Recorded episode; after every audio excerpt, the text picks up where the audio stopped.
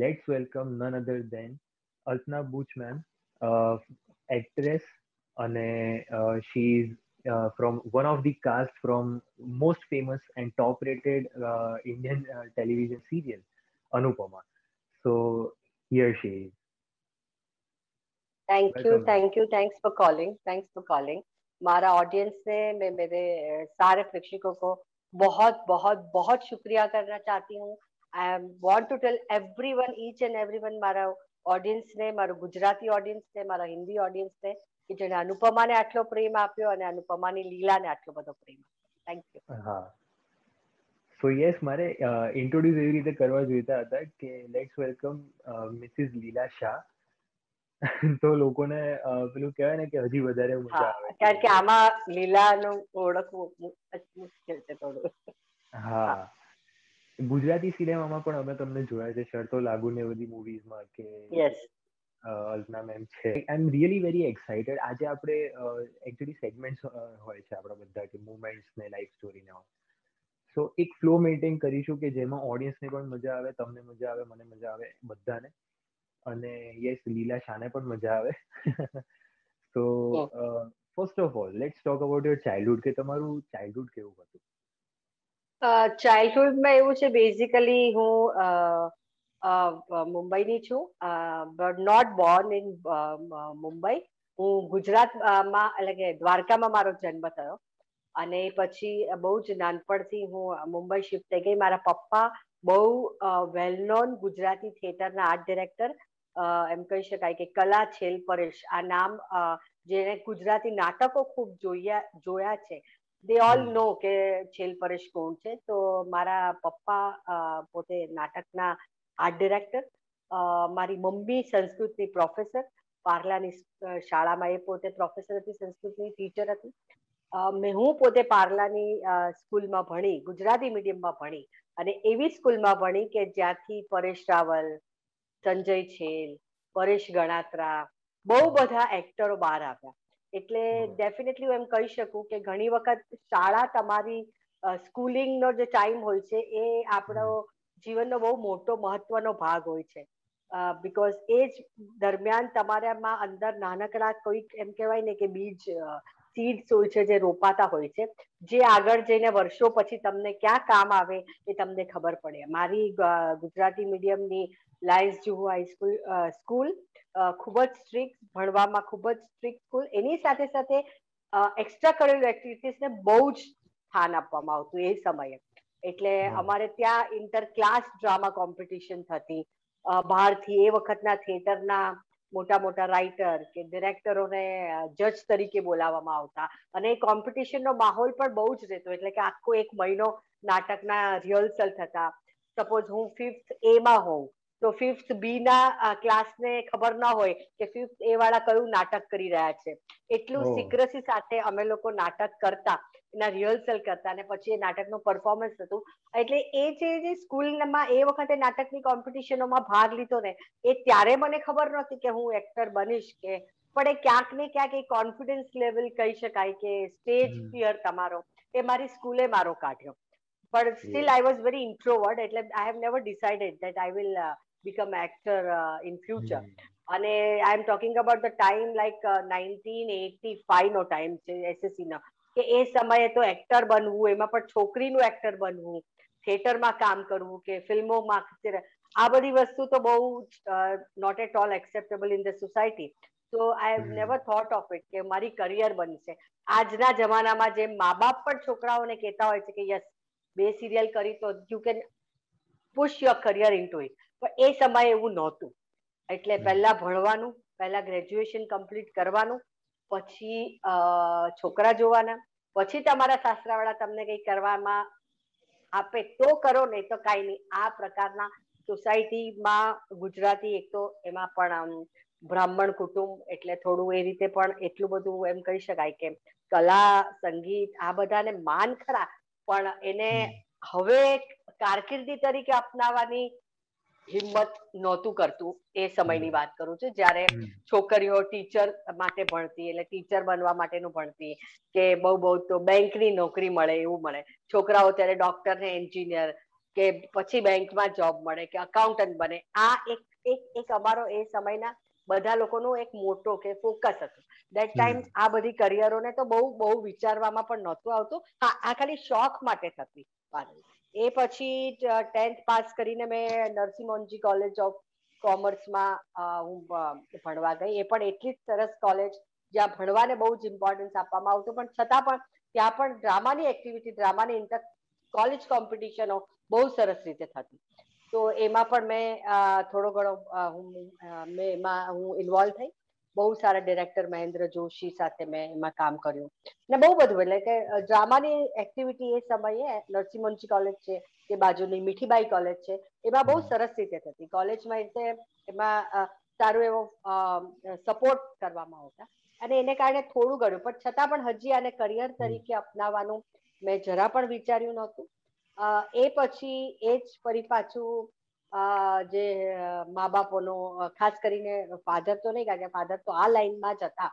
છતાં પણ my father never wanted me to work theatre because અહીંયાની struggle અહીંયાની એ સમયે છોકરીઓએ કામ માટેની જે સ્ટ્રગલ કરવી પડતી ઇનસિક્યોરિટી ઓફ થિયેટર આ બધું એમણે જોયેલું. એટલે એમણે કીધું શોખ ખાતર થોડું કર પણ આને કરિયર તો તારાથી નહીં જ બનાવાય. અને ખરેખર હું કરિયર નહોતી બનાવી શકી. ટીવાય પછી પણ મેં એક બે પ્રોફેશનલ નાટકો કર્યા, પણ પપ્પાને ગમતું નહોતું. એ સાથે સાથે મારું ભણવાનું ચાલુ જ હતું. મેં ગ્રેજ્યુએશન પછી એમ કોમ કર્યું. એમબીએ એમબીએ કર્યું. તો એને કારણે ભણવાનું ચાલુ હતું એટલે બધું હું નથી કરી શકી. પછી થોડું ઘણું મેં જોબ કરી જે મમ્મી ને પપ્પાને ખુશ કરવા માટે કે ચલો, હું જોબ કરીશ. પણ આ બધામાં ક્યાંક ને ક્યાંક ઓલો નાટક કરવું છે. એનો એ જે અંદર જે દુઃખ કે કીડો હોય ને એ સતત ચળવળતો હતો. બટ નથી કરી શકતી. એ સમય પછી એવો સમય આવ્યો કે ખાલી ઇન્ટર કોલેજ કોમ્પિટિશન્સમાં હેલ્પ કરવી મદદ કરવી એ રીતે થોડું ઘણું. અને જે પણ મેં કંઈ થિયેટર કર્યું ને એ કોમર્શિયલ થિયેટર નહીં કર્યું એ સમયે. ખાલી શોખ પૂરતું કરતી હતી. અને એક સમય એવો આવ્યો કે now I to take the decision કે ભાઈ મારે નાટકો કરવા હશે તો આપણા સમાજમાં ઘરની વહુ નાટકો ના જ કરે. એવું ખ્યાલ આવી ગયો કે અચ્છા તમે નાટકો કરો છો? એવો સમય હતો એ સમય કે નહીં નાટક કરતી હોય એવી તો બહુ ઘરમાં નહીં ચાલે. કારણ કે એ તો પછી રાત્રે નાટક કરવા જાય બારગામ બી નાટક કરે તો કેમ ચાલે? આ સમયની વાત છે. એટલે નિર્ણય લેવાનો હતો કે હવે નાટક કરવું કે નહીં. બટ ફોર્ચ્યુનેટલી એ સમય એવો આવ્યો કે એ સમયે આઈ મેટ માય હસબન્ડ જે પોતે પણ થિયેટરમાં જ હતો. સ્ટ્રગલ કરતો હતો ત્યારે પણ. અને એના ઘરમાં આ બાબતે કોઈ જ પ્રોબ્લેમ નહોતો કે હું નાટક કરું છું કે નાટક. એટલે એટલું બધું સરસ રીતે નાગર કુટુંબ એટલે કલાને આવકારવાની વાત હતી ત્યાં પણ કે વાત. અને એ લોકોને ગમતું હતું કે નહીં સરસ. અને એ સમયે પણ અમે લોકોએ લગ્ન કરવાનું નક્કી કર્યું. ત્યારે હું હજી થિયેટરો કરતી હતી પણ એટલા બધા એમ કે ફૂલ ફ્લેજ નહોતી કરતી પછી એવો સમય આવ્યો કે તમે લગ્ન થઈ જાય એટલે તમારી જવાબદારીઓ અલગ હોય. My husband was an actor એટલે બંને જણ જો ઇન્સિક્યોરિટી વાળી કામ કરે તો પછી આગળ જતા ફેમિલીને કઈ રીતે સપોર્ટ કરશે? અને એ. જ સમયે મને ઓલ ઇન્ડિયા રેડિયોની સરસ મજાની જોબ મળી. હું ત્યાં ઓલરેડી આરજે તરીકે કામ કરતી જ હતી. અને ત્યાં મને પરમનન્ટ ગવર્મેન્ટની ઓલ ઇન્ડિયા રેડિયોની જોબ મળી. અને it was a very nice job creative કામ હતું. તમારે આરજે તરીકે કરવાનું સ્ક્રિપ્ટિંગ હોય ઇન્ટરવ્યુઝ હોય નાટક ત્યાં પણ પરફોર્મ થતા એટલે રેડિયોઝ પ્લે થતા તો એમાં પણ હું પાર્ટિસિપેટ એટલે એ રીતે કરીને મેં આઈ ટુક અ ડિસિઝન એઝ એમ કહી શકાય કે એ કોમ્પ્રોમાઇઝ તો નહોતો મારા માટે એવો કઈ બહુ મોટો કોમ્પ્રોમાઇઝ નહોતો. મેં એને મેં નક્કી કર્યું કે હું થિયેટર કરીશ અને મારા હસબન્ડ હું જોબ કરીશ ઓલ ઇન્ડિયા રેડિયો પર as an RJ government officer અને મારા હસબન્ડ ત્યારે થિયેટર કરશે. એટલે મારો શોખ એમનામાં બી પૂરો થઈ જશે. એટલે આ રીતે એટલું બાય વોઝ હતી કે હું નાટક લાઈનથી દૂર ન થઈ. નાટક કે ફિલ્મ કે સિરિયલ્સથી કારણ કે મેહુલ કરતો my husband was doing it એટલે હું કન્ટિન્યુઅસલી ઇન્વોલ્વ હતી. એ પછી તો સેમ થિંગ કે ભાઈ બાળક થઈ જાય એટલે તમે ન કરી શકો. આ બધામાં લગભગ અગિયારેક વર્ષ સુધી મેં નાટકો જ નતા કર્યા. કરું તો પણ બહુ જ ઓછા. કોઈનો રિપ્લેસમેન્ટ કર્યું હોય મેં. કે કોઈકને બારગામ જવું હોય ને શો પોસિબલ ન હોય. તો મેં સંભાળી આપ્યું હોય. પણ full fledge as an actor as a theatre actor મેં કાંઈ જ ન કર્યું. બહુ વર્ષો પછી મેં નાટક થોડા થોડા, જ્યારે મારું બાળક મોટું થઈ ગયું, મારી દીકરી મોટી થઈ ગઈ, ત્યારે થોડા થોડા નાટકો કરવાના મેં શરૂ કર્યા. પણ તો પણ એ ફૂલ ફ્લેજ નહીં, કારણ કે હું મારી જોબ સાથે મને નાટક કરવા મેનેજ થતા નતા. But I somehow I tried કે હું થોડું થોડું કરતી હતી. એના પછી વન ફાઇન મોમેન્ટ એક દિવસ કંઈક મને સિરિયલની ઓફર આવી. જે હું નથી કરી શકવાની બીકોઝ મારી જોબને કારણે. પણ સમ હાવ કંઈક હિંમત થઈ અને બાળક પણ મોટું થઈ ગયેલી છોકરી. અને મેં પહેલી મારી સિરિયલ કરી પાપડ પર. સબ ટીવી પર એ સિરિયલ અને બહુ જ ફેમસ થઈ એમ. મારો રોલ પણ બહુ વખણાયો. ત્યારે મને કંઈક ખ્યાલ આવ્યો કે ઓકે આ સિરિયલો ને બધું કરવું જોઈએ. પણ તો પણ હજી મેં એને ફૂલ ફ્લેજ નહોતું લીધું. એ પછી મેં અને આ બધું જોબ સાથે કરતી હતી. પછી મેં સરસ્વતી ચંદ્ર સિરિયલ મને મળી. એ પણ મેં મારી જોબ સાથે ડબલ ડબલ કામ કર્યા ડબલિંગમાં કર્યું. સવારે ઓફિસ જાઉં રેડિયો પર કામ કરું બપોર પછી શૂટિંગ જોઈન કરું રાત્રે મોડેથી ઘરે આવું. આવી રીતે મેં કર્યું. ટુ થાઉઝન્ડ ફોર્ટીન પછી મેં મારી નોકરીને અલવિદા કીધું. અને એ પછી full fledged yes I can say I am an actor only actor I will survive only on theatre or serial કે હું માત્ર એક્ટિંગ જ કરીશ. આવું વિચારી અને મેં એમ કહું કે લગભગ ઓલમોસ્ટ વીસેક વર્ષ પછી મારી કરિયરની પાછી શરૂઆત કરી. એટલે મેં લગભગ છવ્વીસમે વર્ષે જે કામ છોડ્યું હતું, એ મેં એમ કહી શકાય કે ચાલીસમે વર્ષે, એ ચૌદેક, ચૌદ, વધારે વર્ષ, પંદરેક વર્ષ પછી ફરી પાછું કામ કરવાનું શરૂ કર્યું. પણ એક છે કે તમે જ્યારે થિયેટર કરતા હો નાનપણમાં બી તમે થિયેટર કર્યું હોય તમે કોલેજ લેવલ પર થિયેટરની ટ્રેનિંગ લીધી હોય તો એ ક્યારેય તમારી વેસ્ટ જતી નથી. અને એટલે જ મને થિયેટરે બહુ જ મદદ કરી. મેં પહેલા તો નાટકો કર્યા સિરિયલોની ઓફરો સતત આવતી રહી. અને સિરિયલ્સ કરી પછી મેં એડ ફિલ્મ્સ કરવાનું શરૂ કર્યું. ગુજરાતી ફિલ્મો કરી બે ત્રણ હિન્દી ફિલ્મો કરી. એન્ડ બસ અને છેલ્લે અત્યારે અનુપમા કરું છું. યા પણ એક છે કે મેં મારા જીવનમાં ક્યારે એવું સપનું નહોતું જોયું કે અમદાવાદના શહેરમાં મારું કોઈ ફિલ્મનું હોર્ડિંગ્સ લાગશે કે ટીવી પર મારી એડ આવશે કે હું મારી જાતને મોટા પડદા પર એઝ અ ફિલ્મમાં જોઈશ. આ બધું મેં મારે ક્યારે જાતે વિચાર્યું નહોતું. બટ કરવું હતું પણ વિચાર્યું નહોતું. બસ થતું ગયું. પણ એક છે કે બહુ જ બહુ જ બહુ જ મહેનત કરવી પડે છે. કોઈ પણ કામ ઇઝી નથી. Nothing is easy you have to work hard અને એમ તમે માનો કે ઇન્સ્ટન્ટ કોફી છે. આજે તમે વિચાર્યું કે કાલે સવારે હું એક્ટર બની જાઉં. તો એ નથી એના માટે ઇટ્સ અ લોંગ પ્રોસેસ તમારે થિયેટર હોય એ બધું બહુ જ શાંતિથી શીખવું પડે. પછી જ તમે એક્ટર બનો. પછી આજકાલ એવું હોય છે હું પોતે જોઉં છું કે ઇન્સ્ટા પર છું તો પણ કે ઇન્સ્ટાના તમારા ફોલોઅર્સ વધી ગયા લાખોમાં વધી ગયા એટલે તમને લાગે કે તમે ટિકટોક વીડિયો બનાવ્યો કે તમે કોઈ આ રીલ્સ બનાવીને તમે એક્ટર બની ગયા. એ એક્ટર નથી હોતા એ અલગ જ આખી વાત છે. એક્ટર બનવા માટે તમારે બહુ મહેનત કરવી પડે છે બહુ થિયોરિટિકલ તમારે કામ કરવું પડે છે મેથડ શીખવી પડે છે પરફોર્મન્સની અને ખૂબ રીડિંગ કરવું પડતું હોય છે તમારું ઓબ્ઝર્વેશન સારું હોવું જોઈએ. આસપાસના લોકોને જોઈ એમાંથી કોઈ મેનરિઝમ તમારે પકડવા પડે તમારે એવું કોઈ વાંચવું પડે કે જેમાં કોઈક એવું કેરેક્ટર મળ્યું હોય એ આગળ જતા તમને કામ આવે.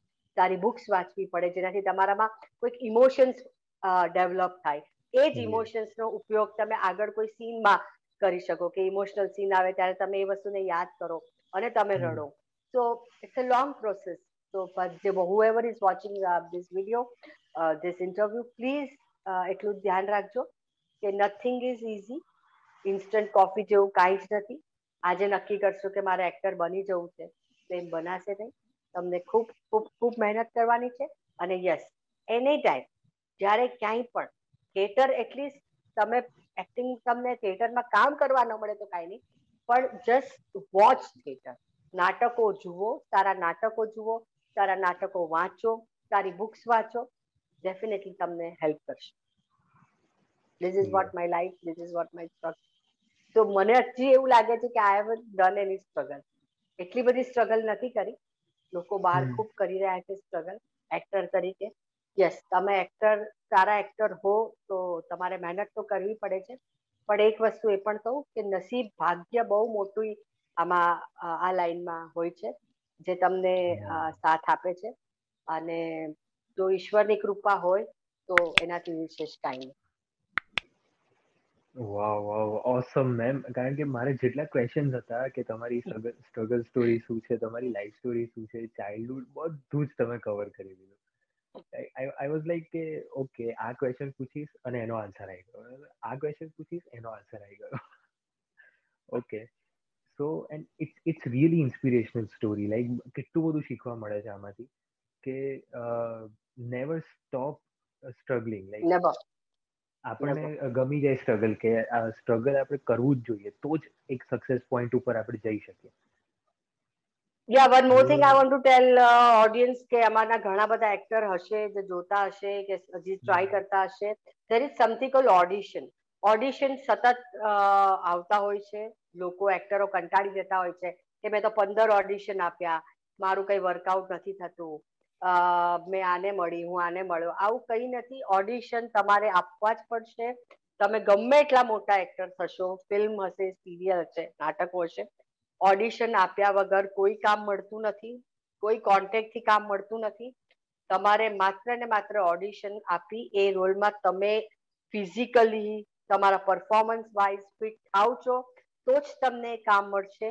બાકી કોઈની ચાપલુસી કરીને કે કોઈની ચમચાગીરી કરીને કોઈ કામ મળતું નથી yes so thank you so much અમારા ઓડિયન્સને આ વસ્તુ કહેવા માટે અમને શીખવાડવા માટે લાઈક બધા અપકમિંગ એક્ટર એક્ટ્રેસીસને એન્ડ યા હવે મારી પાસે તમારા માટે ટુ સિચ્યુએશન્સ છે જેમ કે તમે જેમ કે તમે કીધું કે તમે આરજે હતા રાઈટ તો તમારે એ જ આરજેની જે એક સ્ટાઇલ હોય બોલવાની રાઈટ કે તમે શો ઓન કરી રહ્યા છો તો એમાં એક સ્ટાઇલ હોય તો એ જ એક સ્ટાઇલમાં તમારે કોઈકને ગુસ્સો કરવાનો છે. હવે આજની સ્ટાઇલમાં તમારે કોઈકને ગુસ્સો કરવાનો છે. હવે એ કોણ છે એ યુ ડિસાઈડ અને તમે શું બોલશો એ પણ it's up to you fine હું કોને વઢી રહી છું એ યુ યુ ફાઇન્ડ આઉટ હું ખાલી આરજેની સ્ટાઇલમાં બપોરના ત્રણ થયા છે અને સૂરજ માથે તપી રહ્યો છે અને એ વખતે હજી તું આ પલંગ પર સૂતી છે તને શરમ નથી આવતી? ચાલ ઉઠ ના કામ કર. અત્યારે હવે દિવસ અડધો પતી ગયો છે. તમે તમારી ડોટરને કહી રહ્યા છો. યસ સો ના બધા મમ્મીઓની સેમ લાઈન હોય છે ને એટલે આઈ ફાઉન્ડ આઉટ કે બરાબર સુપર અને હવે નેક્સ્ટ સિચ્યુએશન કે લોકોના ફેવરેટ લોકોના મોસ્ટ મોસ્ટ મોસ્ટ ફેવરેટ કહી શકે એવા લીલા શાહ બનીને તમારે તમારી સિરિયલનો કોઈક એક ડાયલોગ બોલવાનો છે. માય ગોડ અચ્છા. ડાયલોગ તો ઘણા બધા છે પણ હા मैं એવું કહી શકું કે देखो कनाडा के लोगों अगर ये यूट्यूब चैनल का ये इंटरव्यू अगर आपने नहीं देखा और देखने के बाद अगर वो कैसा लगा वो भी आपने इसे नहीं कहा तो मैं आपके कान के नीचे सितार बजाऊंगी હા સિતાર યસ આ એટલું એટલું ફેવરેટ છે બધાનું મેમ કે લિટરલી મારી મમ્મી અત્યારે હું એને વીડિયો કોલ કરું ને કે યા મમ્મા કેમ છે તું? અને તો પણ મને કહે કે તું આ રીતે બરાબર ભણ્યો નહીં તો કાનની નીચે સિતાર વગાડીશ અને I was like oh mamma please okay yes very nice very nice so I have also some questions for you so that would be a rapid fire fire અને yes a one fact about you. કઈ પણ એક funny thing જે તમારા related હોય I laugh a lot. I smile a lot. And then my life is fun. Okay. Uh, then a next place you want to travel to? Oh, next place I want. I want to go to Rishikesh. મારે પહેલા lockdown first lockdown વખતે મેં decide કરેલો કે 15 days I want to stay alone in Rishikesh but I couldn't go અને favourite movie Hindi Gujarati English કઈ? ત્રણેયમાં કોઈ એનીથિંગ ગુજરાતી. યા હિન્દી કોઈ પણ સંજય લીલા ભણસાલીની ફિલ્મ એટલે મારી ફેવરેટ ફિલ્મ અરે વાહ. ગુજરાતી ફિલ્મો તો ઘણી બધી. તમે તો કદાચ એ ફિલ્મ જોઈ પણ નહીં હોય. કાશીનો દીકરો કરીને કાંતિ મળિયાની ફિલ્મ હતી. એ જમાનામાં એને નેશનલ એવોર્ડ મળેલો બહુ વર્ષો પહેલા બહુ જ સુંદર જેનું એક બહુ ફેમસ ગીત છે. કદાચ તમે એ સાંભળ્યું હોય તો. એવા રે મળેલા મનના રુદિયાના રાજા એવા રે મળેલા બહુ સુંદર છે આ અદ્ભુત પિક્ચર છે. એટલે ગુજરાતી નાટકોના કાંતિ મળ્યા બહુ જ મોટા દિગ્ગજ ડિરેક્ટર કહી શકાય.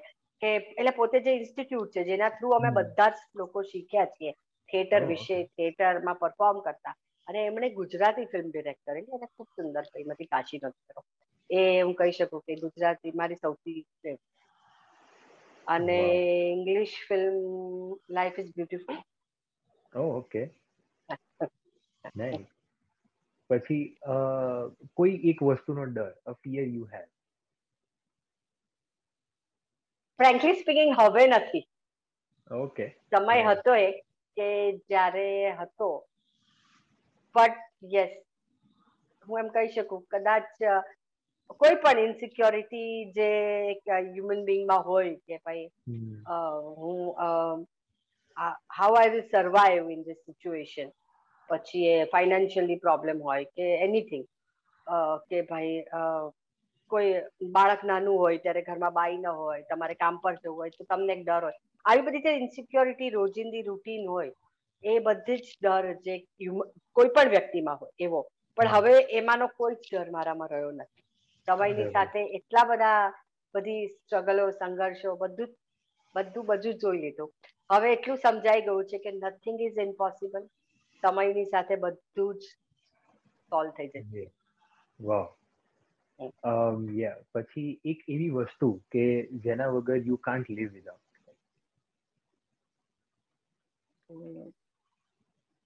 I can't live without. Hmm. Definitely my family. Yes. Um, then okay તમારે એવી કઈ એક વસ્તુ તમારા કોઈક ફ્રેન્ડ સાથે કરવી છે આ વર્ષમાં? આ વર્ષમાં ફ્રેન્ડ સાથે મારે શું કરવું છે? ટ્રાવેલિંગ એનાથી વધારે શું બેસ્ટ હોઈ શકે travelling to Rishikesh we can relate it easily right Rishikesh તો મારે એકલા જવું છે. ઓકે હા so you are solo traveller more right? I want, yeah yeah you can say that yes. I like okay. uh, something that makes you happy.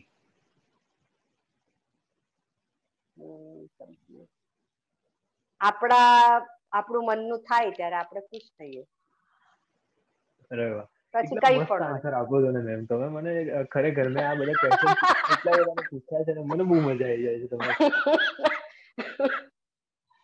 okay something you are proud of I am proud of my daughter because she મેં એને બહુ જ સરસ રીતે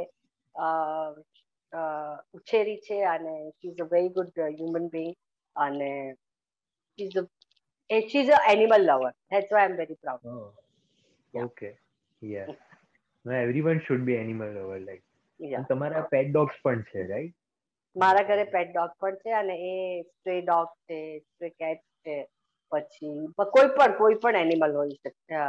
એ બધાને જે બહુ જ પ્રેમ કરે છે really take care wow. Wow. અને કોઈક એવી વસ્તુ જેની ઉપર તમે ઇમ્પ્રુવમેન્ટ કરી રહ્યા છો? My on myself hmm on myself yes yes nice nice nice super પછી someone that makes you laugh someone makes me life laugh. So many people make me laugh i myself my mistake makes me laugh really awesome uh, then someone that inspires you uh, inspired તો બહુ બધા છે મારી સારામાં સારી મિત્ર કાજલ ઓઝા વૈદ્ય વાવ super અને એમના વિડીયોઝ પણ હું જોતો હોઉં છું બહુ જ ઇન્સ્પિરેશનલ મોટિવેશનલ વિડીયોઝ જે મૂકે છે so someone you think is the most beautiful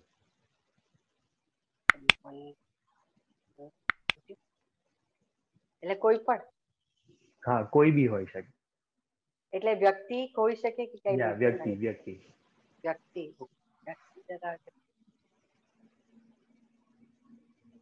વ્યક્તિ કોણ હોય? કેટલી બધી સરસ સુંદર યુ સરસ યોરસેલ્ફ એ તો હવે ઠીક છે હવે. એ હું કેમ કહી શકું?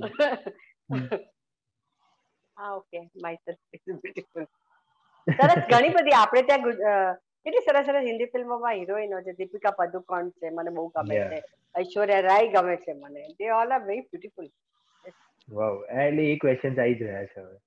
એટલે વન બાય વન આવશે. ઓકે તમારું favourite food item panipuri. Wow same મારા જેવા છો. I am lover of panipuri pav bhaji અને વડાપાઉં. અચ્છા. ઓકે સો પછી your favourite song song song તો બહુ બધા છે.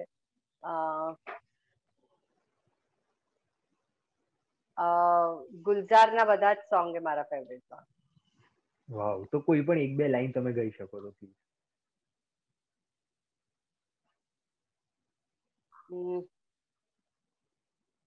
કઈ કેટલી સારી સારી ફિલ્મો છે હવે એમાંથી કઈ કહું અ, પેલી film, મેરા કુછ સાયા तुम्हारे पास पड़ा है सावन की कुछ बूंदे બસ આટલો સરસ ગીતો છે બધા Okay, okay, ઇજાજતના ના, very nice Yes. combination Okay. of Asha, uh, RD, and uh, Gulzar. What else you want in life? Oh, yes. exactly, exactly. Okay. Um, then yeah, your favorite country? Definitely India. Definitely India. Yeah, I thought so. Because હું US જઈને આવી છું London એ બાદ ત્યાં પણ જઈ આવી છું કેનેડા પણ આવી છું બે ત્રણ વાર શો કરવા Oh, but yes India India જેટલું હોમલી કોઈ નથી જગ્યા Uh, હવે some this or that questions. So, uh, road trip or flying? Road trip Okay. Then beach or mountain? Beach Um, then fancy restaurant or local food? Local hundred percent રસ્તા પરનો કુમચાની પાણીપુરી અરે વાહ. then relaxing or exploring? both combination of both two days relaxing પછી exploring okay. So uh, you have a plan or you go with the flow? right now there is no plan એટલે i can't make plan Hmm. i can't make plan Okay.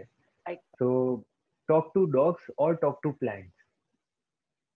dog Okay. Yeah. That's why you are animal lover. Last segment અહીંયા finish કરીએ છે and we are moving towards our last segment that is Yeah. your vision. So what is your vision now? for myself Hmm. uh, nothing great uh, I will do this serial serial એમ કહી શકાય કે television I will do but not much after this because તમે એક તો uh, બહુ જ uh, બંધાઈ જાઓ છો as an actor. You can take other commitment Yeah. બહાર બહુ જ બધું થઈ રહ્યું છે. તેના રેડ ફિલ્મ્સ વેબ સિરીઝ સારી થઈ રહી છે સારી ફિલ્મો બની રહી છે શોર્ટ ફિલ્મ્સ બની રહી છે. થિયેટર હવે લોકડાઉન પછી તો એ પણ ખુલશે. ફિલ્મ્સ હમ. ગુજરાતી બહુ સરસ બની રહી છે. The, અ, ગુજરાતી ફિલ્મોનું ફ્યુચર બહુ બ્રાઇટ છે. સરસ ફિલ્મોની ઓફર આવી રહી છે. તો આ બધું થતું નથી મારાથી છેલ્લા એક વર્ષથી. તો I am really depending for this એટલે મને ક્યારેક એમ થાય કે બસ બહુ થયું કે ભાઈ હવે લોકોએ ટેલિવિઝનમાં જોઈ લીધી મને. તો I want to do what I I like to do એટલે બહુ જ ઓછું કામ કરવું છે પણ સરસ કામ કરવું છે. મને ગમે એવું કામ કરવું છે. સરસ મજાનું એક બીચ સાઈડ કે ગુજરાતમાં. ગુજરાતની. એ બાજુ કઈ તરફ કોઈક સરસ નાનકડું એક રિટાયરમેન્ટ ઘર બનાવવું છે. અને લાઈફને એન્જોય કરવી છે. થોડું કામ કરવું છે. ઘણા બધા મિત્રો સાથે સાંજ ગાળવી છે. અને બધું બહુ જલ્દી કરવું છે. બે પાંચ વર્ષમાં બસ. Otherwise there is a there is no end to it race life is a race you can not run forever you have to stop somewhere and yeah. Yes yes અને ખાલી એક એડવાઇસ તમારી સાઈડથી કોઈ પણ એકદમ તમારા દિલમાં કે તમારા માઇન્ડમાં જે પણ કઈ એડવાઇસ હોય કે તમારે કોઈ પણ એક એડવાઇસ આપી છે લોકોને, તો એ શું આપશો?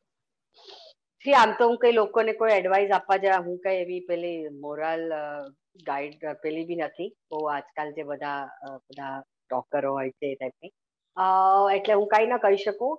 અને એડવાઇસ પણ એવું છે કે એજ વાઇઝ લોકોને અલગ હોય છે. હું નાના બાળકોને મારે કઈ કેવું હોય તો હું બીજું કહું. હું મારા યંગ જનરેશનને કેવું હોય તો કઈ બીજું કહું. મારી ઉંમરના લોકોને કંઈક બીજું હોય તો. બધાને એક જ વાત કહું છે મારા પોતાના અનુભવ પરથી કે problems are there in life always it is going to be there જે દિવસે એમ લાગે કે આજે લાઈફમાં કોઈ જ પ્રોબ્લેમ ના આવ્યો એ બે ત્રણ દિવસ સુધી પણ લાઈફમાં પ્રોબ્લેમ નહીં આવ્યો દેન યુ હેવ ટુ આમ તમારે પહેલા તો જોવું પડશે કે તમે જીવો છો કે નહીં. તમે ડેડ નથી થઈ ગયા તમારી લાઈફ ડેડ નથી થઈ ગઈ ને. There has to be a flow પછી આમ હોય આમ હોય આમ હોય કે પછી આમ હોય કે આમ હોય. તો એ અપ્સ એન્ડ ડાઉન્સ હોવા જ જોઈએ. તો જ મજા છે જીવનની. ડાઉન્સ આવે ત્યારે તમે પ્લીઝ ડિપ્રેસ ન થઈ જાઓ. આજકાલ જે યંગ જનરેશન છે બહુ જલ્દીથી ડિપ્રેસ થઈ જતું હોય છે. અને એમાં ઘણા બધા ખરાબ રોંગ ડિસિઝન્સ બી લઈ લેતું હોય છે. યુ ડોન્ટ નો નથિંગ લાઈફમાં ઘણું બધું પ્લાન થયેલું હોય છે દેર આર સમ ઉપર પણ એવી કોઈ શક્તિ છે જે સતત તમને હેલ્પ કરી રહ્યો છે. એને તમારા માટે કંઈક વિચારી રાખ્યું છે. એટલે કદાચ અત્યારે સપોઝ કોઈ એવા બી બાળકો છે કે જે એક્ઝામમાં અત્યારે ફેલ થઈ ગયા ને એને લાગ્યું કે હવે હું કઈ જ આગળ કરી શકું એમ નથી. ચાર ઇન્ટરવ્યુ પછી કોઈની જોબ નથી રહી હવે. આગળ જતા પણ એમ લાગે છે કે હવે જોબ નથી મળવાની, હું કઈ જ નહીં કરી શકું. કોઈના જીવનમાં કોઈ એવા હજી પણ એવું કોઈ પાત્ર નથી આવ્યું કે એને લાગે કે હું મારા જીવનમાં એવું કોઈ જ નથી. હું સાવ એકલો એકલા કે એકલી રહી ગઈ. એવું કઈ જ નથી. કાલ સવારનો દિવસ કોઈએ જોયો નથી. ખરેખર કોઈ એક સરસ મજાની એક સવાર ઉગશે. તમને કામ મળશે. તમે કોઈ સરસ રીતે ફરી પાછા કોઈ સારી એક્ઝામમાં પાસ થઈ જશો. તમારી કરિયર આગળ વધશે. કરિયરમાં કોઈ નવો જ ટર્ન એન્ડ ટ્વિસ્ટ આવશે. તમારા જીવનમાં કદાચ બહુ મોડા વહેલા નહીં તો પછી વીસમે વર્ષે તમને બોયફ્રેન્ડ ગર્લફ્રેન્ડ ના મળ્યું, કદાચ ચાલીસમે વર્ષે પણ તમને તમારું મનગમતું પાત્ર મળી જાય. એટલે ક્યાંય કોઈ જીવનનો અંત નથી. જીવન ખરેખર ખૂબ સુંદર છે, અઘરું છે, પણ એમાંથી બહાર નીકળવાના ખૂબ સરસ બધાના રસ્તા છે. હિંમતથી, સંઘર્ષથી કામ કરો. બધામાંથી રસ્તો નીકળી વચ્ચે અને એક વસ્તુ ખાસ કહીશ કે ફેમિલી વગર કંઈ જ શક્ય નથી. ફેમિલીનો સપોર્ટ હશે. તો તમે દુનિયાની કોઈ પણ કોઈ પણ કોઈ પણ લડત જીતી અને આગળ વધી શકો. તો રિસ્પેક્ટ યોર પેરેન્ટ્સ તમારા બાળકોને તમારા તમારા જીવન સાથીને તમારા મિત્રોને આજુબાજુ બધાને ખૂબ માન આપો પ્રેમ આપો. Wow super ma'am super positive podcast super positive talk super inspirational motivational thing આજનો આજની જે ટોક્સ છે આજની જે વાતો છે મને પર્સનલી મારા ચેનલની બહુ જ ગમી છે. કારણ કે જે રીતે તમે ક્વેશ્ચન્સના આન્સર આપ્યા જે રીતે તમે બધાને આ જે અત્યારે શીખવાડી રહ્યા છો જે રીતની લાઈફ સ્ટોરી છે ઇટ ઇઝ વેરી નાઇસ અને honestly genuinely I am very much inspired by you thank you યાર થેન્ક યુ સો મચ અમારા પોડકાસ્ટમાં આવવા માટે અમને જોઈન કરવા માટે. And yes over to my audience કે ઇફ તમને તમારે પણ અહીંયા આવવું હોય અહીંયા ટોક્સ આપી હોય as this is initiators totally not for profit channel you can come, you can share your initiatives, email us at we the initiatives at the rate gmail.com or you can DM us on Instagram.